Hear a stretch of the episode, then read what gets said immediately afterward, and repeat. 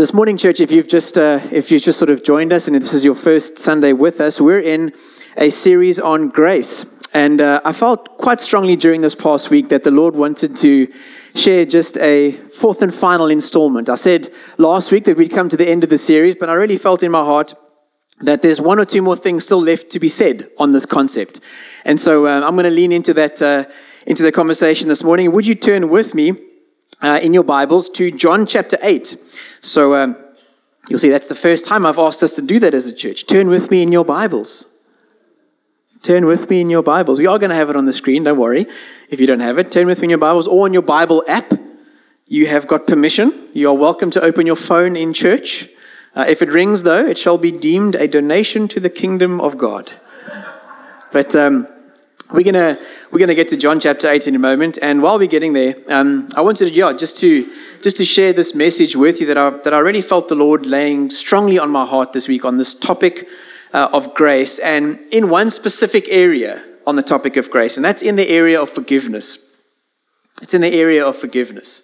Uh, you know, everything in the kingdom of God, everything in the kingdom of God is so opposite to how the world would expect things to go we operate under a very different system, under a very different kingdom. And it's more, more often than not completely opposite to how the rest of the world would expect things to go. Matthew chapters 5 through 7, for example, are perfect illustrations of this. This is Jesus' first sermon. It's known as a sermon on, sermon on the Mount, right? And he says this in Matthew 5 43 to 45. He says, You have heard that it was said, Love your neighbor. That's from Leviticus 19, 18, an Old Testament book and hate your enemy. That's what the world would have known, that's what they would have heard. But I say to you, love your enemy and pray for those who persecute you. Oh, what's that? That's completely opposite to what I was expecting. So that is the reason that you may be like your Father in heaven. That's who we're modeling, that's who we're representing. Since he causes the sun to rise on the evil and the good, and sends rain on the righteous and the unrighteous. Tough verse, you know, but it's, uh, it's a lot of what we read in Jesus' teachings. We're completely opposite to what the rest of the world would expect. Even his arrival on earth was something of a what situation? You know, they were, they were expecting a mighty soldier, you know, with this grand army and, and all this, you know, the splendor to come and deliver the Jewish people out from under this Roman oppression. That's the context of which the, these gospels were written, right? They expected the soldier, yet they got a baby in a manger. Even the Lord Jesus' arrival was completely different to what they were expecting. It was kind of a shock to the system. And the grace of God, friends, is no different. It's opposite to how we would expect things to go. Everything we read, I mean, at first glance, everything we read about grace doesn't seem to make sense to the world. Everything we know about God's kingdom doesn't seem to fit in with the picture of how we see things playing out around us. And the difference between these two worlds, the difference between the kingdom of God and the kingdom of, of, of the world, the kingdom of, of the world, by the way, which is how most people in society would expect things to be run, the kingdom of God is how God wants things to be run. That difference is most visible, I feel, in the area of forgiveness. This is where the difference between a worldly life and a godly life intersect most clearly. It's where those two kingdoms collide most vividly. And this is where you get to test most accurately how you're doing in terms of the grace received, grace given equation you know, we spoke about that equation over the last couple of weeks that it's the measure by which we have received, right? We receive God's grace. That enables us to extend it. And in this, in this, on this topic of forgiveness, this is where we get to test ourselves, I guess, most accurately in terms of how we're doing. Are we releasing grace as much as we are receiving grace from God? And I want to end off this morning, church, by giving us an opportunity to pray. Uh, as I said throughout this whole series, I'm going to give you the heads up up front so you can start getting nervous now already. But don't worry, we're not going to, you know, make anything weird. You're going to just have the opportunity right where you are. Uh, instead of, you know, us praying for you, I want to give us the opportunity to pray for ourselves and for someone else. Throughout the series, we've prayed for God to release some things. This morning, I really feel like God is asking us to pray to release some things over other people, specifically in this area of forgiveness. And I really do believe that God has a special breakthrough planned for us as a church this morning. And whether you're here in the building or you know listening to this later uh, on the, the Father's House Spotify or SoundCloud accounts, I really believe that God is going to release a special breakthrough as we step into this area of forgiveness together. You know, I feel like there's, there's such a lack of authentic vulnerability in the church these days. I feel like there's such a lack of, of this authentic vulnerability, not the vulnerability that's like, you know, um, I can't get over my hurts, uh, so I just end up, you know, bleeding over everybody else. Not that kind of vulnerability. Not the kind that, you know, we spew false rumors and gossip to help us get over our own hurts. That's insecure vulnerability. I'm not talking about that. But the kind that's authentic enough and that has a trustworthy enough relationship circle to go, hey, you know what? I'm really battling with this. I'm really struggling with this thing. Um, I feel defeated in this way. It's like we have this, we have this pressure to, you know, keep up our guard, so to speak, lest, you know, everyone else figure out that, hey, we're actually just human. and we also struggle with some stuff. We've got some stuff that goes on from time to time stuff at home, stuff at work, stuff in our personal life. And the enemy wants to keep us in bondage by preventing us from opening up to one another and honoring in an honoring and in an authentic way and praying for one another. Confessing our weaknesses and our sins to one another, asking God for spiritual wisdom to get his help out of a sticky situation. Man, this isn't a this isn't a Lloyd or a father's house idea. This is a this is a this is a God idea to live in this kind of authentic community. Look at let's just let the Bible say it for us, right? James 5, 13 to 16. Is anyone among you in trouble? Let them pray. Is anyone happy? Let them sing songs of praise. Is any among you sick? It's a powerful verse. It's a healing covenant, if you want to call it that. Let them call for the elders of the church to pray over them and anoint them with oil in the name of the Lord. And the prayer offered in faith will make the sick person well. The Lord will raise them up. If they have sinned, they will be forgiven. Therefore, confess your sins to each other and pray for each other so that you may be healed. The prayer of a righteous person is powerful and effective. My word. How's that for a passage of scripture in James? We can, we can, see, we can see the need here, right? That we shouldn't neglect this, this powerful part of church life that we are called to as the body of Christ. Known right now as Father's House Jeffreys Bay. In this body, we should we have this duty to stand alongside one another in authentic community, to pray, to hold one another up. It's not a weird thing, that's part of God's design. And if you were in a church, by the way, where that kind of a concept did get weird, I'm sorry. I was there too. You know, I experienced that growing up, where it was not that authentic kind, it was the controlling kind, you know, and everything you did had to go through a certain person that was holier than you. We're not talking about that. And by the way, church isn't the problem, just FYI. People are the problem, right? So we shouldn't say, you know, church is bad. Well, church is bad because you and I are there. We're people and we're bad. We make mistakes. So just because we had a bad experience at church doesn't mean we should stop going, right? And if there is an area where this kind of living should be able to be practiced out, it should be in the church. This is where the Spirit of God is, right? In us, collectively. Anyway, that was just a side note, trying to get over my own past hurts there.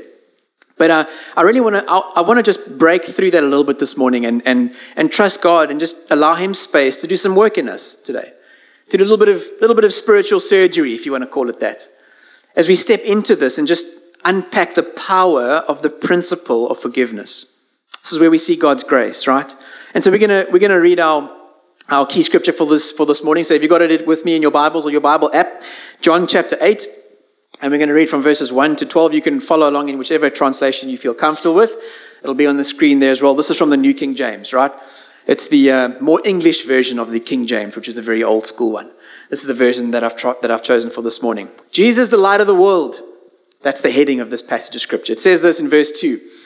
Now, early in the morning, he came again into the temple. Pause there for a moment. If Jesus goes to church early in the morning,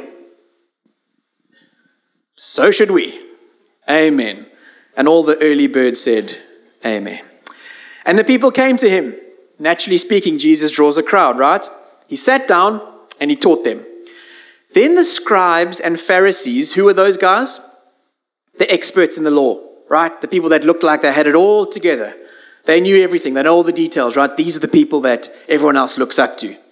The scribes and the Pharisees brought to him a woman caught in adultery. And when they had set her in the midst, they said to him, Teacher, this woman was caught in adultery in the very act. That's, that's hectic. In the very act. Now, Moses, in the law, commanded us that such should be stoned. But what do you say? This they said, testing him, that they might have something to which, uh, of which to accuse him by. But Jesus stooped down and wrote on the ground with his finger as though he did not hear. Ah. Oh. So when they continued asking him, What do you say we should do? he raised himself up and said to them, famous phrase in the Bible, right?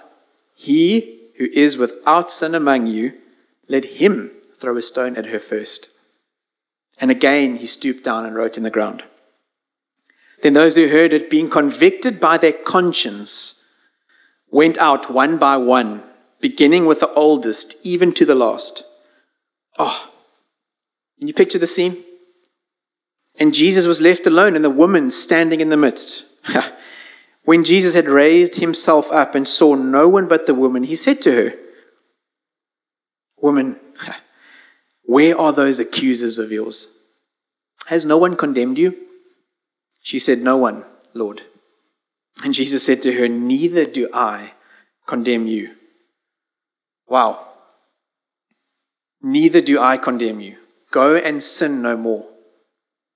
Then Jesus spoke to them again, saying, I am the light of the world. He who follows me shall not walk in darkness, but have the light of life. What a, what a passage of scripture. What an incredible scene this is. This is a, this is a matter of the heart scripture, this, right? The reason I say that is because this, this cuts to the heart of so much in just 12 verses. Here, Jesus is addressing the, the core of his ministry that he came to, to, to fulfill on earth the ministry of reconciling people back to God. Jesus says those words, Neither do I condemn you. Go and sin no more. Man, that alone should shake up a lot of the law based preaching, right? That says God is angry with you. And repent of your sin. God is wanting to punish you otherwise. You know, turn or burn. That was a popular one a while back. Some oaks must just change their approach, seriously. Look at how Jesus approached this sinner. You know what stands out to me about this story? Isn't it interesting that broken people want people to be broken, and whole people want people healed? Pharisees are broken.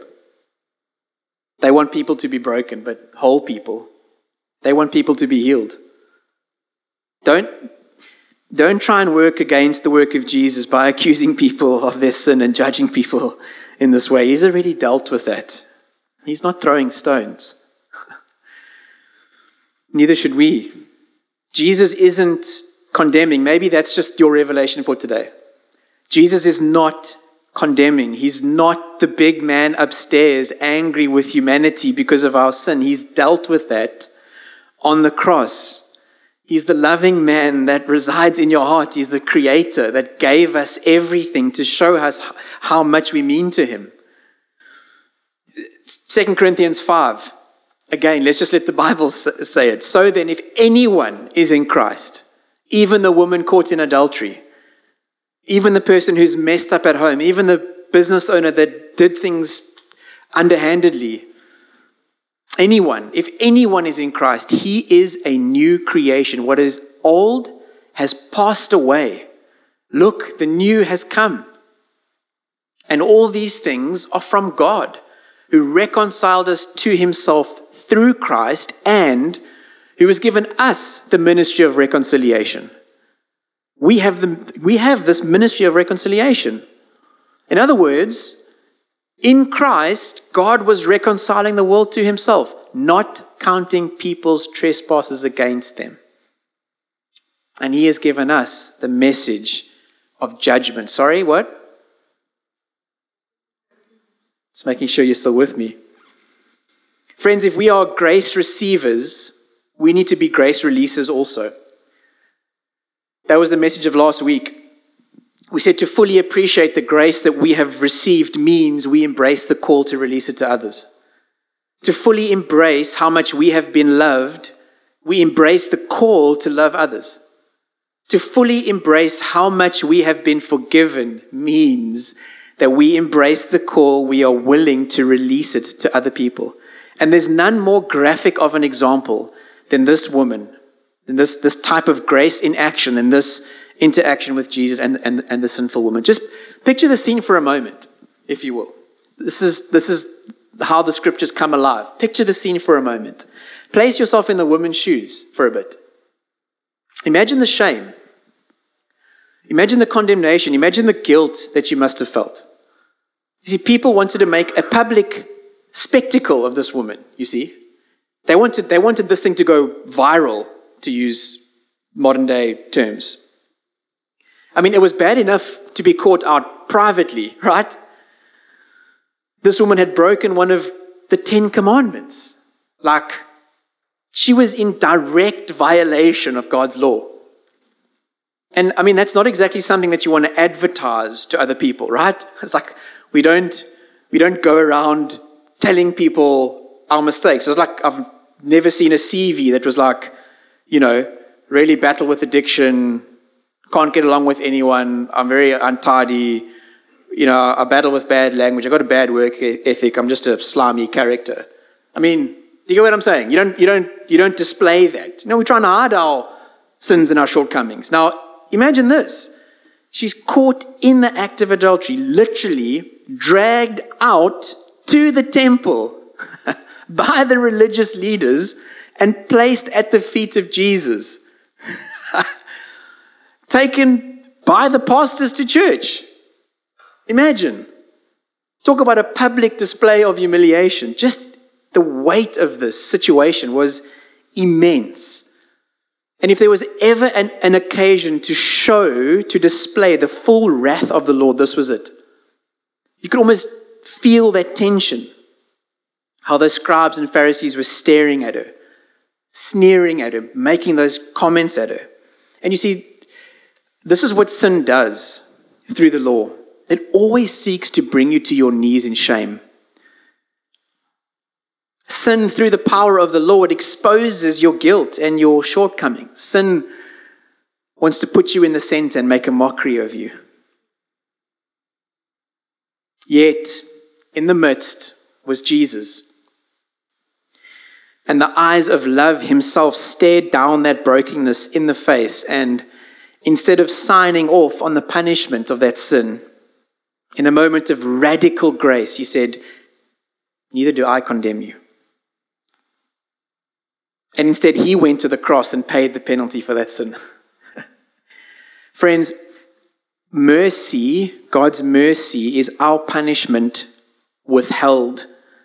That's grace made visible. And forgiveness is heaven released to us. That is grace made tangible. And in this, in this passage, we see the, the, almost the climax of this kind of a story. By the way, here's a couple of things that are worthy just to take note of from this passage. Um, this is why I said uh, the law, because of sin, will always condemn you. Just go and read Romans 7. It's, it explains this whole concept. Makes the sacrifice of Jesus so much more breathtaking. But here's the thing these accusers, these scribes and Pharisees, right, that said to Jesus, she's found guilty in terms of the law of Moses, they misrepresented the law themselves by doing that. You see, the law of Moses said that in the case of, of adultery, both the man and the woman must be put to death. So where's the man? Where's he at? He's just chilling at home, having a Heineken free. You know? But, but, but, but this is what a life of sin under the law will do. It will always misrepresent things in an effort to seem holy. But actually, it's just as guilty as the person that it wanted to pull down. Don't get caught up in the judgmental trap, friends. It will always leave you feeling exposed. But these guys bring this woman to Jesus, misrepresenting the, the law. They told a half truth or a whole lie. There's no difference, really. And they set a trap for Jesus. Remember that scripture said this they, they did to trap him. What was the trap? They say, Teacher, here's this, here's this woman caught in adultery according to the law of Moses, the one that they just misrepresented by not bringing the man. According to that law, she should be stoned to death. Tell us, what should we do? Or what do you say we should do? Now, the reason why that's a trap was if Jesus had said, Cool, outright stone her, he would be committing her to, to the death penalty, right? And in that time, only the Roman government could authorize the death penalty. So if he rightly said, would have said, kill her, what would those scribes and Pharisees have done? They would have gone straight to the Roman government and said, Here's this crazy guy, Jesus. He's trying to overthrow your rules. He's implementing the death penalty and he's got no authority to uh, do so. Kill him. On the other hand, if Jesus said, No, don't stone her, what's going to happen then? Then these scribes and Pharisees would go to the Jewish council called the Sanhedrin the religion police, basically. Right? And they would say, This Jesus, he ignores the law of Moses. He's mad. He's deserving of death. So these scribes and Pharisees thought to themselves, either way, we've got him trapped. He can't go anywhere. I mean, that's just ridiculous. Sin is so brazen, it will seek to trap the holiness of God himself. Look at what Jesus says to them He who is without sin among you, let him throw the stone at her first. How brilliant. How brilliant is his response. Just note, he actually makes a choice there. Jesus actually makes a choice. He says, He who is without sin, be the first to throw the stone. So he's actually saying, Yes, you know, you're right. According to Moses' law, she is guilty. She is. But here's the caveat of grace if you are without sin, be my guest. Pick up the stone, throw it first. So brilliant. So brilliant. You know, there's, there's, a lot of, there's a lot of speculation as to what Jesus wrote in the ground. Remember, it says he stooped down and he wrote in the ground with his finger. And then he stood up and said, Let he is without sin cast the first stone. And he stood down again and carried on writing. Um, and it's not in the text itself, obviously, because God didn't want it to be there. Otherwise, he would have put it in there and we would have known what he wrote. But if you wouldn't mind indulging me a little bit in the preacher's guess, I suppose, as to what he might have wrote.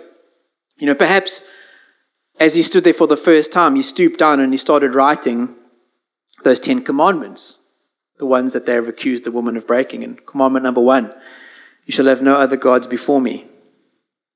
Writing in the sand. Starts writing the Ten Commandments. Number two, you shall not make for yourself any carved image and worship it. Number three, you should not take the name of the Lord your God in vain. And as he's writing the commandments, he gets to commandment number six, and then he stands up and he says, Let he who is without sin cast the first stone. And then he goes down and he writes number seven, You shall not commit adultery, shall not lie, shall not murder. He carries on. Perhaps in that moment, one by one, they saw, oh, yeah, I'm stuck on number two. Oh, geez, I'm one, two, three, four, five, and six. Oh, I was on number seven just last week. And from oldest to the youngest, supposedly because the oldest had the most pride, they drop their stones and they leave. Here's the thing if there was one person who could agree that the punishment be carried out and sign off on her death, it would be Jesus. He would be fully within his rights to have thrown a stone at her and kill her. He was the law of Moses fulfilled. And if the person who had the right to condemn someone didn't and exercised grace instead, should we have the right to condemn those who sin against us, church?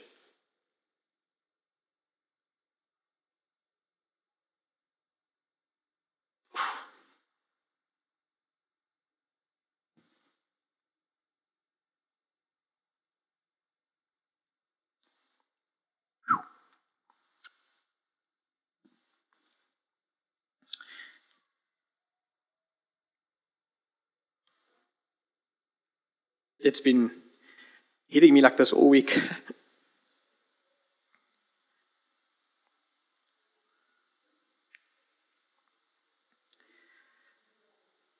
broken people want other people to be broken, whole people want people healed.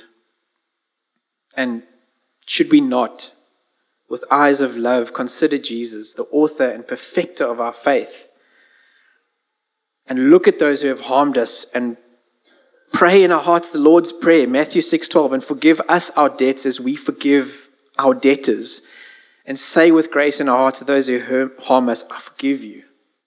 Man.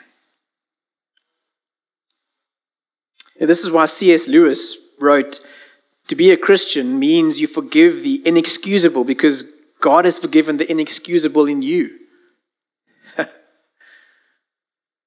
and please, please know, church, this this, this does not mean that there's never a consequence for the actions we take, or that we are called to simply be run over by others and play the victim of each and every ill that we suffer at the hands of people. There is a consequence to actions. We have boundaries. God is a God of justice. This woman was dragged out in the act of adultery and placed before them. There's chaos and there's things that happen. She came face to face with Jesus himself. And he did not minimize her sin. He said, Stop living this way. he didn't say it wasn't a sin, he, he, he tells her to turn from it. The grace of God revealed in the face of Jesus says, Because you are free, go and live in freedom. Maybe the word for some of us this morning as we encounter God's grace is because we are free, we should live like it more often. Not free to do whatever we want, but free to live the life He wants for us to live. This is the power of the gospel. This is what Jesus does.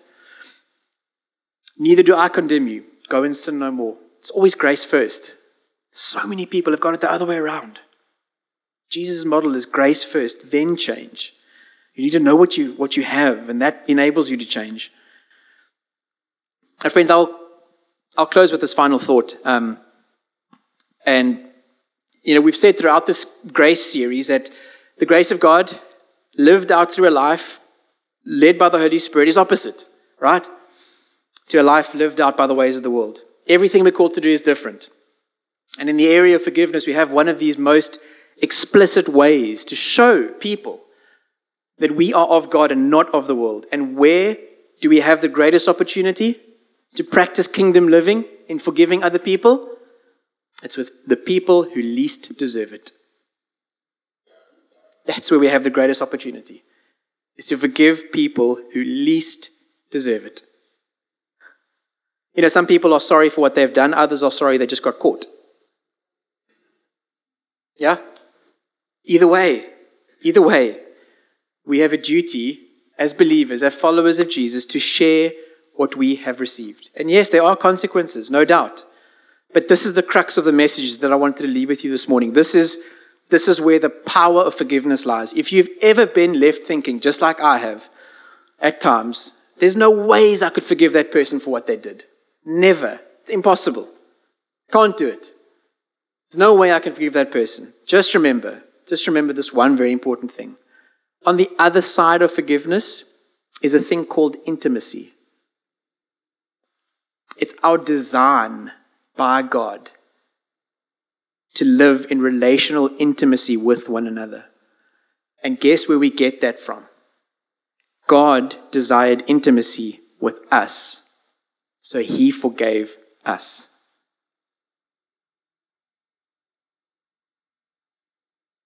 God wants intimacy with you. Our desire should be intimacy with one another in authentic, vulnerable relationships, because this is how we experience His will being done on earth as it is in heaven. Can you say amen to that this morning? Church, could you stand with me as we close in a word of prayer?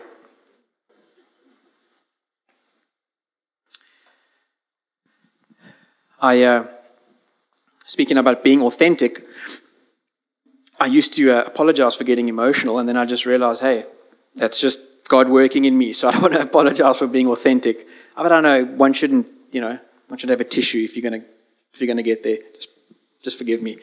Speaking of, but I, I felt this weight the whole week leading up to this, and um, I didn't want to just you know bypass this and and cool. It was a great, great experience at church. Um, you know, awesome, awesome coffee. Worship was great. You know, everything, and then go and just leave without at least inviting God, creating space to have an encounter with Him. That's what church is. It's worshiping God because He's holy, and it's encountering His presence. That's it. We minister to Him. We minister to one another, and I feel like this morning, perhaps there's there's, a, there's an opportunity, there's a, there's a breakthrough moment. It might not even be for someone in this room, and that's okay. It could be 10 years from now. It's not about me, it's about Jesus and His work.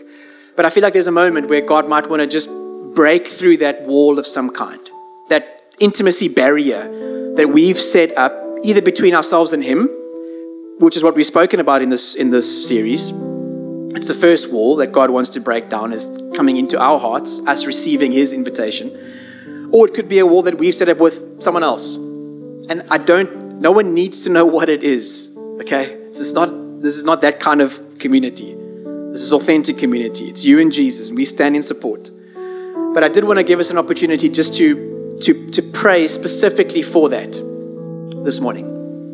I've been praying, we've been praying for us to receive the invitation of salvation through Jesus, through his work. This morning, I want to give you the opportunity to pray that prayer of forgiveness. It could be simply you just saying, Lord, please help me forgive myself for what I've done. And receiving that flood of His grace. Oh, the dam walls were overflowing this week. That's pretty cool. Just thought of that right now. Or maybe you, you need to pray a prayer of releasing forgiveness over someone else for something that they've caused to you. I don't need to know what it is. No one does. It's between you and Jesus. But I feel like this morning we need to, we need to pray that prayer. We need to release that burden. And perhaps after this, have that conversation with that person and say, Look, I forgive you. I mean, we don't, we don't manufacture things, right? I'm not going to go to someone and be, like, you know, I forgive you for something that didn't happen. This is, this is authentic. This is genuine. But could you, could you just give me the honor of, of, of praying with you and, and just closing your eyes and bowing your heads as a way of, I suppose, just honoring the moment. And we're going to ask for that.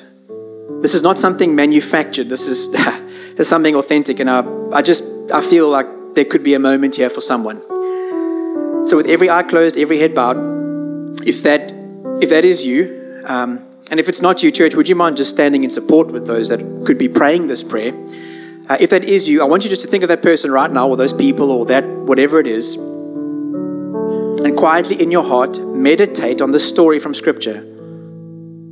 How, in the height of that person's, that woman's shame and guilt, Jesus said, Neither do I condemn you. Dwell on that magnificent mercy for a, for a bit and just release that forgiveness over the person that you're thinking about, or the people, or the situation, whatever it is.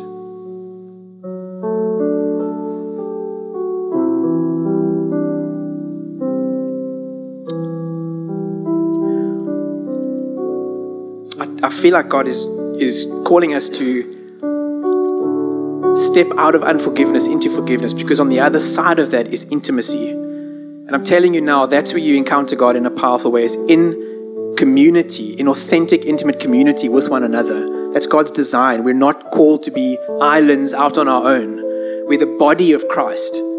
It's together. And yes, sometimes church is messy, sometimes people hurt us, but but this is where this message is going this morning. It's in that thing of I'm, God desired intimacy with me and He forgave me. So I want that. This is how I'm bringing heaven on earth.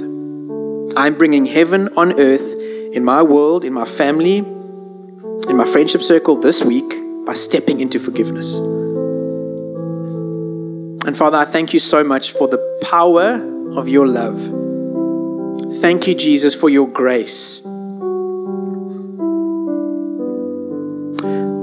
There's nothing we could do to earn it, Lord. You freely gave it, even when we didn't deserve it. And it's from that fullness of what we have received, the flood of your grace, that we release that grace in forgiveness to whoever that person was this morning. In Jesus' name. Father, we thank you for intimacy. We thank you for connection with one another. That's not based on performance or fakeness, or it's based on authentic relationship with you, vulnerable. We thank you, Jesus, that you modeled for us what that looks like. And we thank you, Father, that on the other side of these conversations and whichever others need to happen this week, we will experience joy on a deeper level. We'll experience freedom, fullness. Father, I thank you now that we will see your hand move in amazing ways this week as we, your church, take up the courage to say yes to this invitation, to this call today, to say to someone or to some people, I forgive you. Help us, Holy Spirit. Give us the words, give us the way, give us the, the peace. And we thank you, God, that, that you are for us. And if you are for us, who can be against us? We stand in that confidence this morning, sure of our identity as sons and daughters of you. And we honor you for your power. Thank you for your presence. That is not only felt corporately now, but privately as we go. And we commit to telling everyone of your goodness in reconciliation and restoration in our lives this week. And we pray all these things in Jesus' wonderful name. And everybody said, Amen. Church, would you mind just for the last time celebrating God's love and His goodness and faithfulness to us? I thank you so much for your time this morning. If you'd like a personal prayer, friends, we will be available up front if you'd like yeah, someone to pray with you. Otherwise, amazing coffee. Fill out one of the hello cards at our info counter if you'd like to find out more. I'll get in touch with you during the week. Otherwise, enjoy, and we'll see you again next week, Sunday for church. God bless everyone. Cheers.